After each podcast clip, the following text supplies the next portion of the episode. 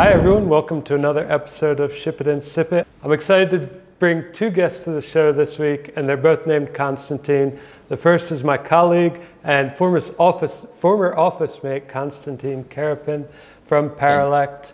And our guest joining from Germany is Konstantin Lotter. He works with Trustventure and is now one of the advisors on our accelerator program, helping our accelerator founders uh, figure out the financial aspects of their startup and maximize their potential for raising funds smartly and quickly. So, Konstantin and Konstantin, welcome to the show. I'm excited to have you here. Uh, let's start off just a little bit with uh, Konstantin Lotter, your experience in the VC industry and in startups. Uh, how did you get into the field and what do you love about it? Yeah, I mean, first of all, thank you very much, John and Constantine, for having me here today. Uh, really excited to talk to you guys. So I got into the, the startup ecosystem right after high school. Um, I started working um, in business development at a prop tech venture here in Cologne. And right after that, I got I did another internship with a leading German accelerator. And my job was there to connect startups with suitable investors. Um, and that's kind of my first touch point with venture capital there. I then started working with Trustventure. Um, now my job is to advise ventures on raising venture capital and offering CFO as a service, meaning basically just offering all kind of operational support in all finance related topics. Very cool, very cool. And Konstantin Kariapin, uh, did you meet Konstantin somewhere? Can you tell us a little bit about how we made this connection? Yes, uh, this year uh, we uh, with Paralect we decided that we should uh, visit some conferences, IT conferences. So I was traveling in Europe. I was visiting my cousin in Belgium and uh, saw this uh, conference in Berlin. It was actually a Berlin conference. So I decided why shouldn't I go there and maybe meet some interesting people, founders, investors, different type of experts in different fields. And I was lucky to meet Konstantin there and uh, I was not even expecting that we would end up here having this conversation today. And I'm very, very excited and pleased uh, that you, Konstantin, decided to like join us and uh, talk to us because I, I, believe you have a lot of experience that uh, you are open to share mm-hmm. with founders, with us, like uh, uh, partners for a lot of founders. And yeah, thanks for joining. Of course. So I did a little bit of digging on Trustventure, and on the site it says the goals of our cooperation with our clients are financial transparency, long term increase of company values, and the creation of trust by reducing information uncertainties. That sounds ambitious and like a great mission. Mm-hmm. Uh, Konstantin, can you tell us a little bit about Trustventure, what sort of your day to day is there? Yeah, no, I'm happy to. Um, so my role at Trustventure is that I'm a consultant and I work with various startups ranging, uh, ranging from pre-seed ventures to Series B plus ventures. And um, we work with them basically offering CFO as a service. However, we do have a pretty strong focus on fundraising activities, some M&A transactions, as well as investor relationship management. Um, but besides that, our aim is to really be a long-term partner for our ventures and just basically being the go-to person for our clients regarding all finance-related topics. Okay. Uh, so you mentioned that you range from pre-seed to Series A, B startups. Mm-hmm. Uh, is that mostly focused on the German market, or are you guys uh, EU wide, or do you expand to global startups? Mm-hmm. Yeah, so like you said, we we usually start working with ventures when they once they are aiming to raise their first VC money. Um, but like I said, we see ourselves as a long-term partner all the way to the exit. So our our usually mandate ranges from okay, we are going to raise your first pre-seed round from from smaller VCs all the way up until raising venture, uh, raising finance for for a Series B venture. And since we're based in Germany, most of our clients kind of naturally come from Germany, mainly Berlin and Cologne. Um, however, we also do have some international clients. All right, uh, Konstantin, you have a question about the differences in yeah, between yeah. Germany and EU and broader market. Yeah, I, I actually wanted to ask uh, since you already uh, mentioned that you work not only with European startups and investors, maybe you can see, maybe you can tell this difference, uh, how they differ these markets, like US uh, market, European market, and maybe some specific in German market. Mm-hmm, mm-hmm. No, that's a great question. I mean, um, you know, the US market is just way bigger, just because the US market is not as fragmented as maybe the European market. You know, when you look at European markets, you have you know Germany, France, Spain, Italy, whatever, all with different tax systems, with different cultures. So you basically need a different go-to-market strategy for all types of different countries. You know, whether when you look at the US, you basically have a market size even sometimes bigger than whole Europe. However, you do not have these cultural and legal differences so that you can basically just scale and roll out a lot faster and even for investors you know the us market is just so much more attractive because you're able to just catch so much more of one market with basically one go-to-market strategy um, just way quicker than you know trying to scale in europe. And do, do you manage to see any kind of examples when for example some uh, us based investors are investing into european products so startups and vice versa Mm-hmm. Of course. I mean, you, you see a, a lot of um, US based investors now kind of digging deep into the European ecosystem. You know, some major VCs opening up offices here in, in Europe, whether that be in Berlin, London, um, Lisbon right now, also also coming in hot. Um, but the same goes for the US. You know, all, all European VCs also also look for investments in the US. Um, however, that also differs from from industry to industry. You know, a great example is basically the fintech market, right? Rolling out a fintech in the US is just so much more simple just because of the legal structures there than just rolling out a fintech in, in Germany or in the Europe in general. Thanks. All right, uh, maybe we can dig into one specific side of this difference since it is your area of expertise. I wonder if you can elaborate on um, we're going to talk about financial planning. Mm-hmm. Uh, so maybe there are some key differences that uh, European startup founders need to take into account if they are if they have the plan to go into the US market or vice versa. If there are startups from the US that want to launch into the EU does that affect sort of their data rooms, their financial planning, any of the stuff that you specifically work with? Mm-hmm. Not really. I mean, the, the fundraising process for, for a US based venture is basically the same for a European venture. Regarding financial, financial modeling, um, there's also not a lot of differences there. The only difference is basically in your in your market research, you know, kind of the, the market data that you then use as assumptions in your financial model um, differs but besides that, there are no major differences. So you can build the same financial model for a US-based company than you can base for a Germany company. Um, there are no differences there. Okay. Well, let's dive into current market conditions a little bit because that was one of the reasons we wanted to have uh, more experts like yourself on the show to talk about the, the turmoil in the fundraising market, the venture winter, as some people call it, uh, do you think that VCs and investors are still eager to invest, or is it affecting certain stages uh, differently? What's your take? I mean, I would say that VCs are still eager to invest. Of course, I mean, you know, that's that's their job basically, and what you're seeing right now is that even though the market conditions are in kind of slowing down right now, um, a lot of major VC funds, a lot of major investors have just recently raised new funds and that's all capital which has to be deployed within the next three to five years. So um, you know there just has been a new peak regarding the dry powder. Dry powder meaning the capital which has been collected by investors, however not yet deployed, um, just recently you know hit an all-time high.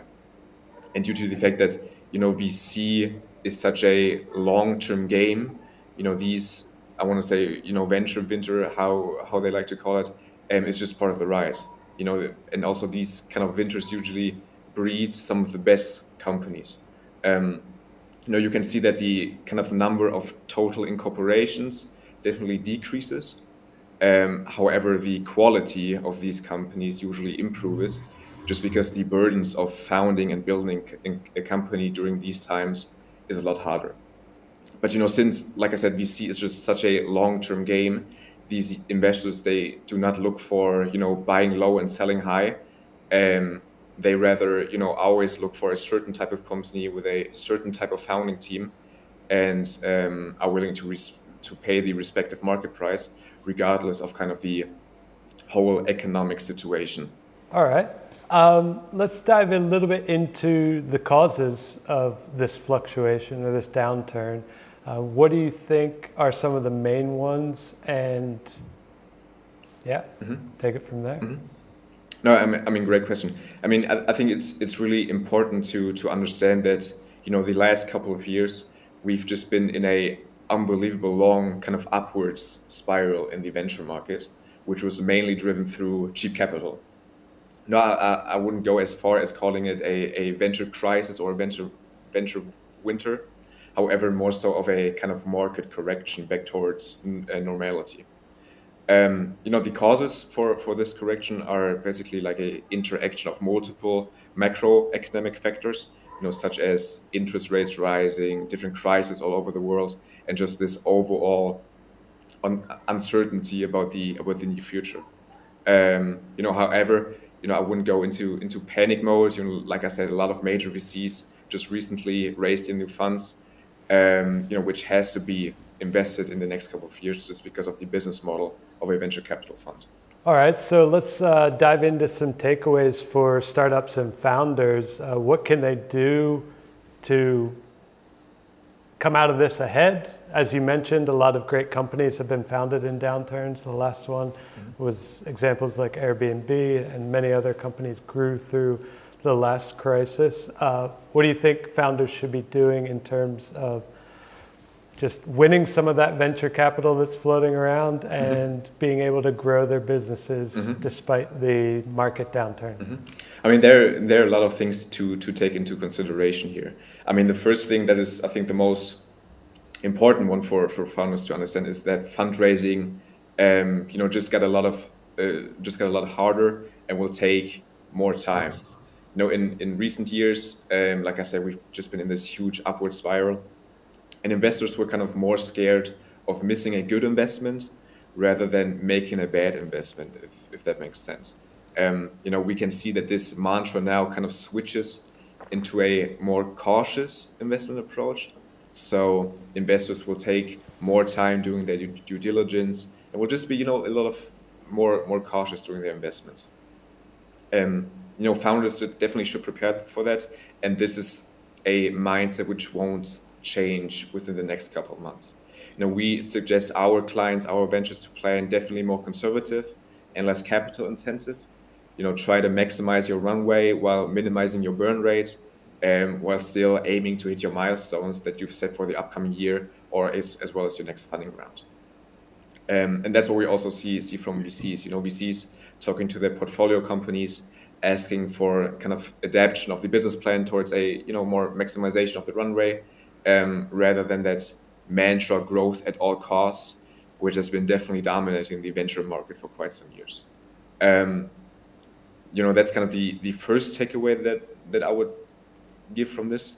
Um, you know another thing is that you would definitely need to talk to your current investors and also get in contact with you know future investors so really um, invest into these relationship with the with the investors. Talk to them even when you're currently not actively looking for capital, but just you know kind of let them know that you're here. You know, have update calls one or two months. Um, and just kind of let them know that you might be looking for investments, you know, six, 12 months down the road. And so that they just get kind of a feeling for the development of a company. And in respect of uh, like in these circumstances, changing circumstances that we all face right now, do you see any kind of maybe industries or domains that grab more attention from uh, VCs right now? Mm-hmm.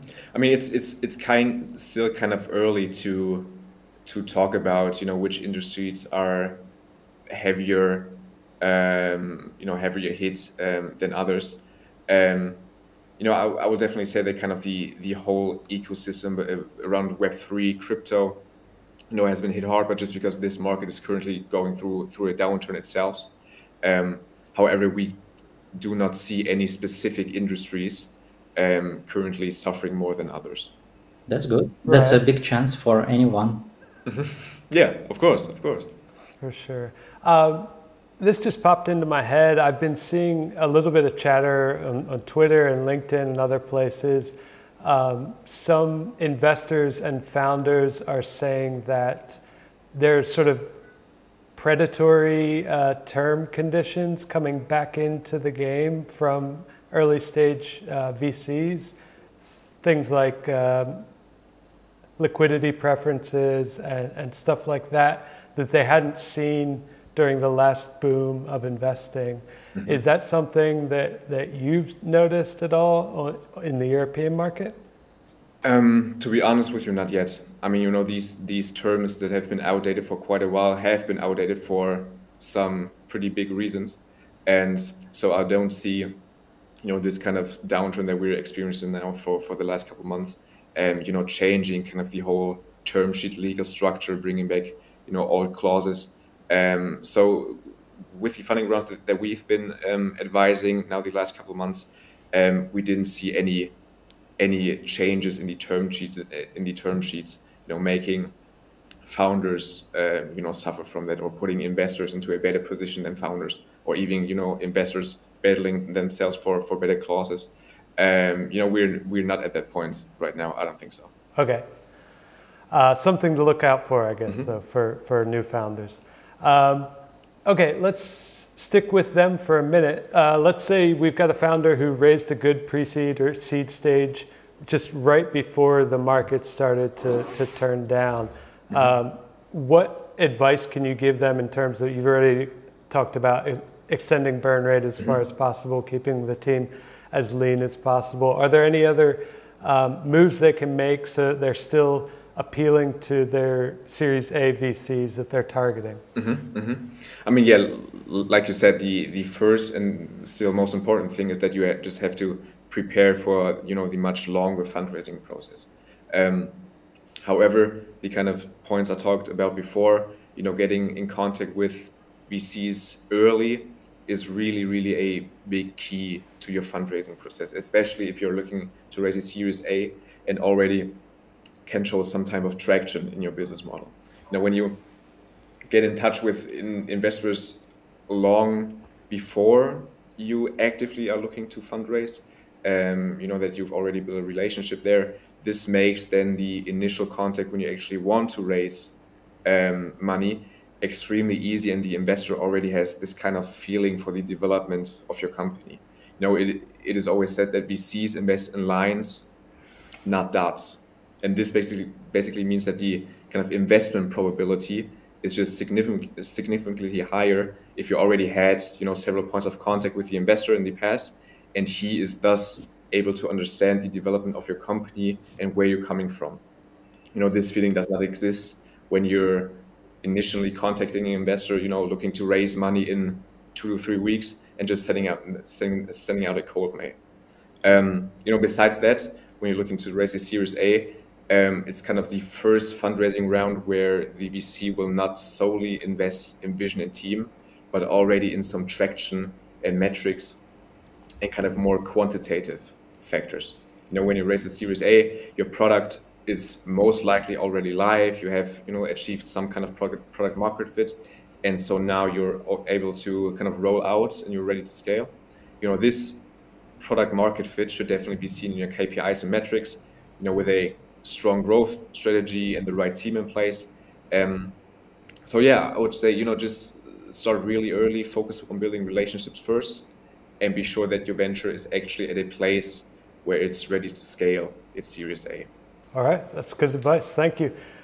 Uh, let's move on a little bit to your expertise in financial modeling. Uh, and I'll play the first time founder that is not very financially literate. So, Let's say I have no background in finance nor accounting, nor am naturally am I naturally quantitative in my thinking. How can I start to build my financial model for my startup? Mm-hmm. Take me from zero to one in this process. To your first million. Yeah, yeah. no, John, and great, great question, of course. Um, so I, I would start kind of before that, and you know, to to to start off, it's it's really important why you are actually building a financial model. And you know this differs really from stage to stage. So if you're a, a early stage startup, you know meaning pre-seed to seed, the main reason or the main motivation um, for the creation of such a financial model is to showcase that your idea and your business model can actually become profitable at a point in time and will be uh, able to kind of carry on operations without the need of external capital know, at a certain time down the road. Your, your main task there will be to actually portray your business model in a quantitative form. And you know the, the beauty of that is that you are able to uncover your most important value levers for your business model. You know, for example, let's say that, that you're a first-time founder, you're wanting to build some kind of B2C venture with uh, which relies heavy on marketing activities. Um, so now, while building your financial model, your task will be to actually model that marketing funnel um, in your financial model. You know, in order to see how many customers you will be able to generate with a certain marketing budget on a monthly basis. Um, you know, here you will be able to see how many customers you would gain if you would be able to improve, I don't know, for example, your conversion rate during the first funnel from just 1% to 2%. You know, just by kind of those simple, small experience, you are able to uncover the most important value levers of your business. Um, you know, it's also very, very important to kind of see the correlation of revenue growth and certain cost factors. You know, same of course goes for team growth, um, to see if your idea is actually scalable. Um, so meaning if you're you know a, a pre-seed to seed venture, you don't have to worry about creating some kind of accounting compliant financial model. Um, you know your financial model is not there to be a prediction of the future. You're not to be able to predict how much revenue you will be able to achieve in the month of March in 2026. You know it's all about uncovering these value levers, exploring the scalability of your business model, and you know actually finding out how much funding you will need to actually get that product to to market. All right, that makes sense. Very good advice as well. Um, okay, and and this hypothetical first-time founder, he goes on Google, he Google's uh, a template for financial mar- modeling for my startup, and he finds several options. Uh, they're out there. Um, what should I keep in mind? uh, that might be missing from the, some of these default templates. Mm-hmm, mm-hmm. Yeah, so, so, so like you said, there there are numerous, you know, right now, but however, very usable financial model templates out there. You know, it's just important to to keep in mind that most of these models were usually designed for one specific business model, you know, such as a B2B SaaS, and they often do not leave a lot of room for adaptation and individualization, right? So just basically make sure that you download many templates and just basically pick pick and build you know just pick up these structures and streams which are applic- applicable to your idea and business model um, you know do not just kind of work with the first template you stumble upon and make sure to look at multiple templates and then kind of you know build your own template through all these different templates um, you know the most important um, kind of outputs of such a financial model are basically your profit and loss statement, the balance sheet, and the cash flow statement. Um, most of the time in these templates, you will most likely only find a profit and loss statement since it's the most intuitive to understand. However, a balance sheet and a, especially a cash flow statement, if you want to if you want to see how much funding you will actually need, are also outputs which are really really relevant uh, relevant also for early stage investors. So just make sure to have a look at multiple templates and just you know pick them apart and build your own template from that.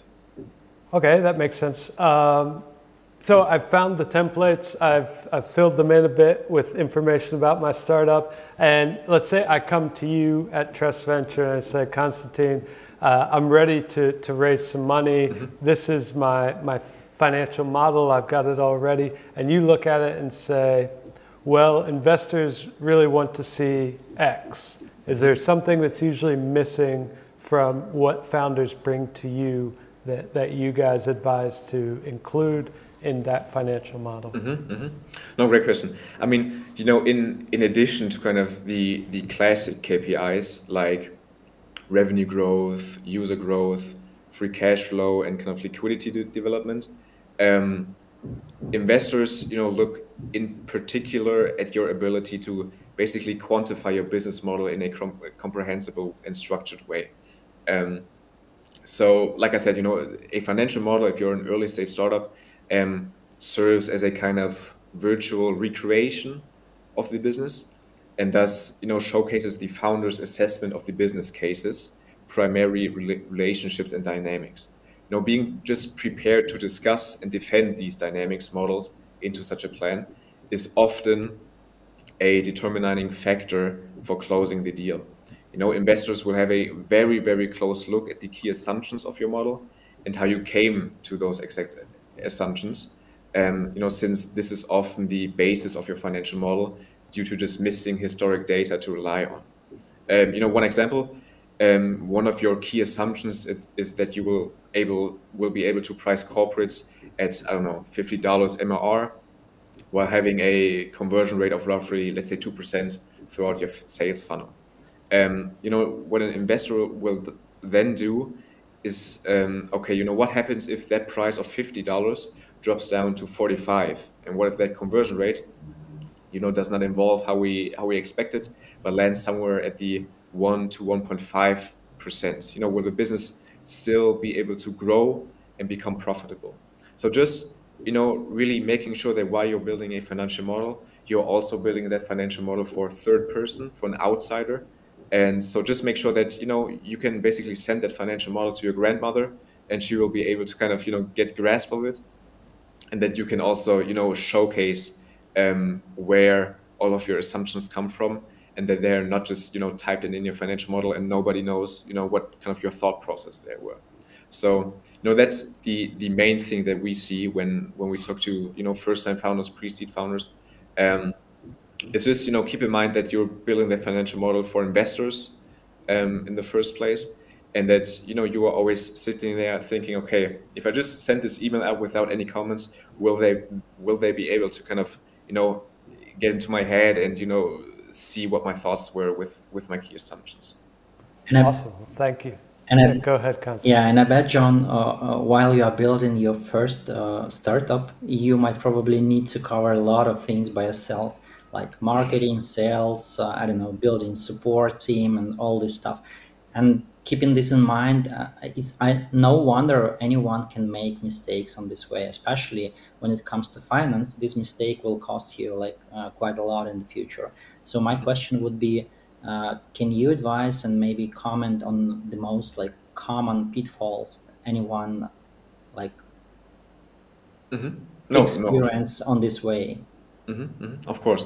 I mean, the you know main and again the biggest pitfall that we see is the the points I talked about with the assumptions and just making it understandable for a third party, and also making it thus you know understandable for yourself. Because once you're kind of building that financial model, you know you might be working on it for a couple months, and then um, you know you maybe want to look at it a couple months down the road, and then even yourself, you know you can't really you know get to the the ground of it you know what you were thinking when when you you know typed in this assumption that assumption.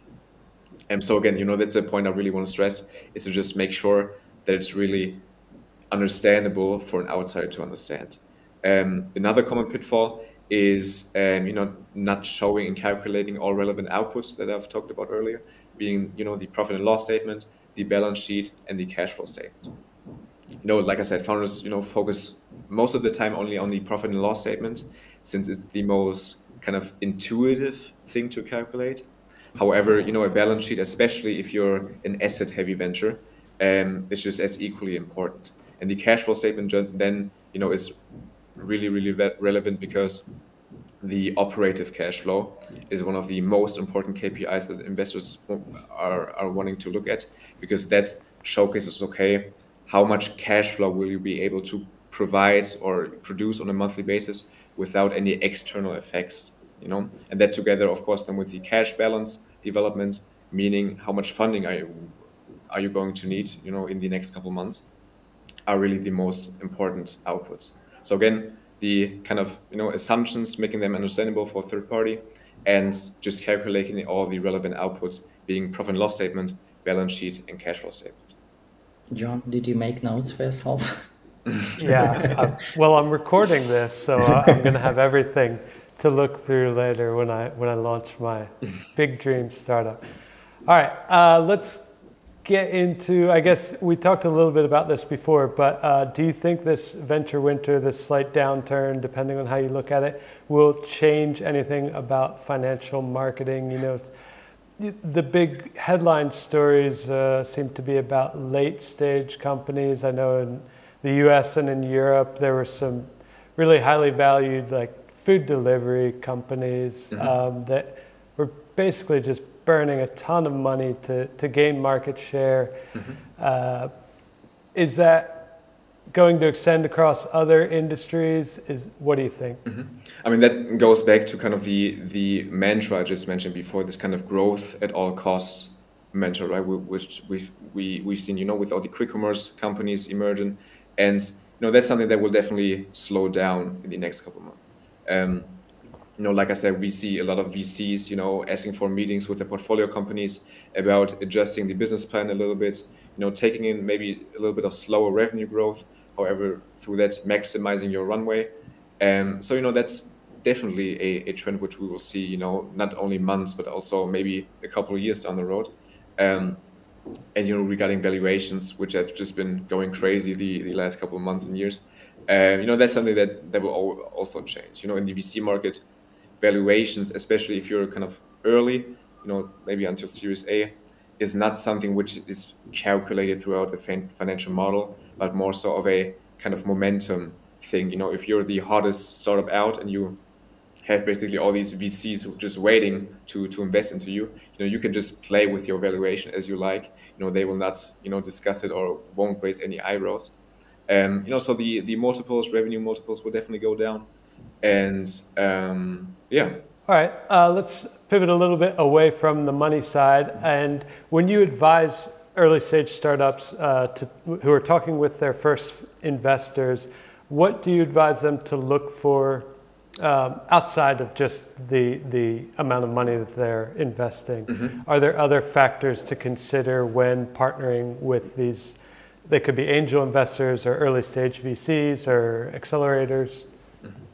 I mean, you know, since these investors will probably be the first bigger investors that we that you will get into your cap table, and um, there are you know numerous factors to to account for. I think the first one and most important one is just the kind of personal chemistry and fit that you have with the investor. You know, you are engaging in a very very long term commitment commitment by bringing these investors on board, and you will spend a lot of time with them throughout your throughout your journey. Um, so just you know make sure that you also connect on a personal level. Um, another factor is of course you know the investors' investment focus and thus their expertise which they bring to the table. Um, you know you can ask yourself if they solely invest into your industry and business model or do they uh, you know and thus have a strong expertise there um, and also a strong network there which you will then be able to attain? Or you know are they very op- opportunistic investors you know very holistic investors? And are you just one of the few investments in that sector thus you know bringing not um, such a big network with them? And i think the third and last um, criteria is of course their fund size. You know will they be able to do multiple follow-up investments?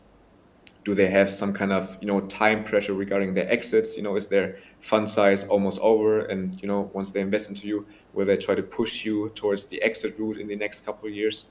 Um, so these are the the three factors which we always look for in, in investors and when, when we are almost uh, down to signing a term sheet do you know any kind of maybe red flags that any founder should keep in mind like uh, searching for investors Mm-hmm. I mean, like, uh, what should stop them uh, even thinking about working with some specific investor?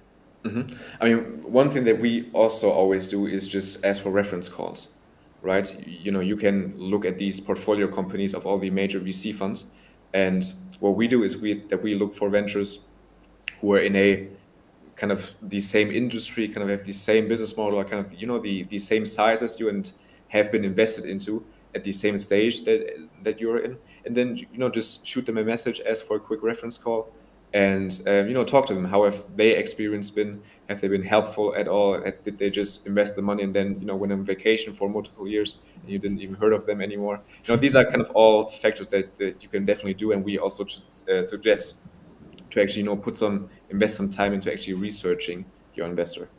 When you raised already VC funds, uh, for, for example, right? Uh, I bet that there is uh, there should be some kind of um, strategy of uh, after investments, uh, like things you have to keep in mind, what you need to do. and as far as I know, there is such a strategy after investment strategy. Maybe you can elaborate a mm-hmm. little bit about this as well. No, of course, of course. I mean, there are basically two main aspects which become relevant when you've just raised your first VC money. You know, the first one is the implementation of some kind of controlling measures, and the second one, probably the most important one, is the implementation of investor relationship management. Um, you know, talking about the kind of first one, the controlling measures. Um, controlling is a key measure in order to actually track your company's month to month to month development and you know see where there are kind of deviations to the plan which you've you know originally created in order to then implement um, measures to go to go against it. Um, you know the second one and like i said definitely most important one um, is the implementation of an investor relationship management. You know a lot of success in entrepreneurship is kind of knowing how to help your investors help you. You know, the, the, the founder, the CEO needs to give their investors the right information at the right time to just allow them to, to contribute effectively.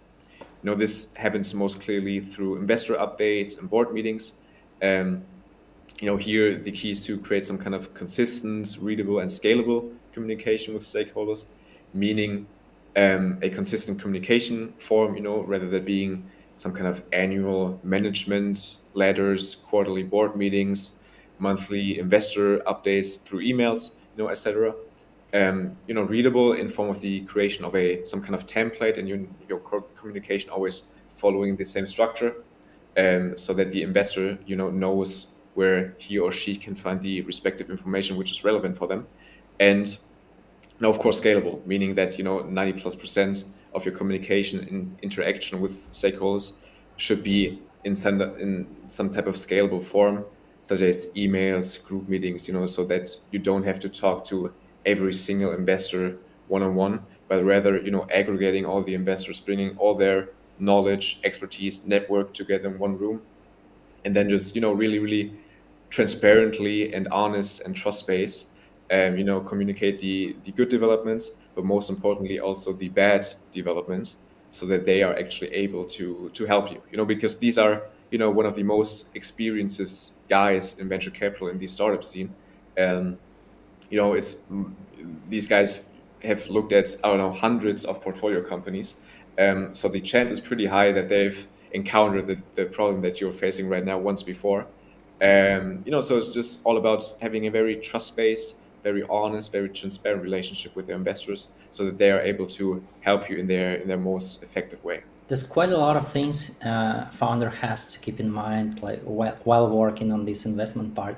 And do you think it makes sense maybe uh, to hire some co-founder who can cover all this uh, while you're like working on the product development, for example, mm-hmm. or maybe uh, like approaching some companies like Trustventure also could be an option or maybe approaching this type of companies could be better option on a later stage.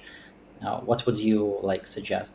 Mm-hmm. i mean you know this this differs again from stage to stage. I think fundraising investor relationship management will always be um, some kind of you know c level founding team job no question about it. Because you know when you're pre-seed seed you know the investors invest into your company you know they invest into you most most importantly. And so, you know, also when we advise ventures on fundraising rounds, it's not us communicating with the investors. It's not us pitching, you know, their company to investors. Um, but you know, that's that's just a founding team, a CEO's job. However, the kind of back office part of it, meaning creation of financial models, pitch decks, research of suitable investors, due diligence management, and all that good stuff, and um, kind of the back office work, know that can be delegated you know quite nicely and quite easily because fundraising will be a full-time commitment for any founder for you know maybe six to eight months. And not a lot of um, founders especially in the early days you know when they're really really kind of product heavy loving the product loving the vision you know they don't want to talk to investors. They don't want to do fundraising for six to eight months on a full-time basis. However you know when you also look down the road you know into the kind of development of a of a ceo role. Um, you know once you're kind of a late stage meaning series b cd startup the main role of a ceo will be to do fundraising and do investor relationship management.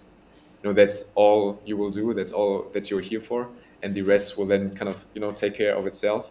However like i said kind of the front runner in those topics will always be the founding team.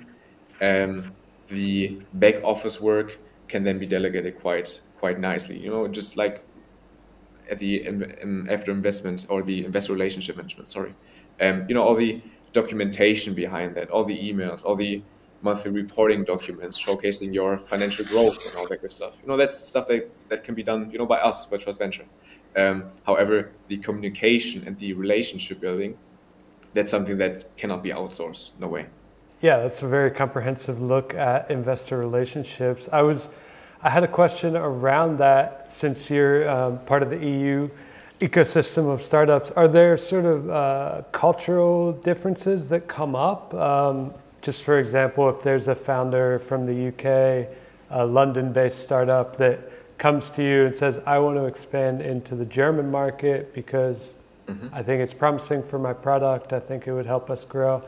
Um, are there any sort of cultural differences they should be aware of in terms of how an investor uh, in, in Germany would w- want to be treated, want to have that relationship maintained mm-hmm. positively?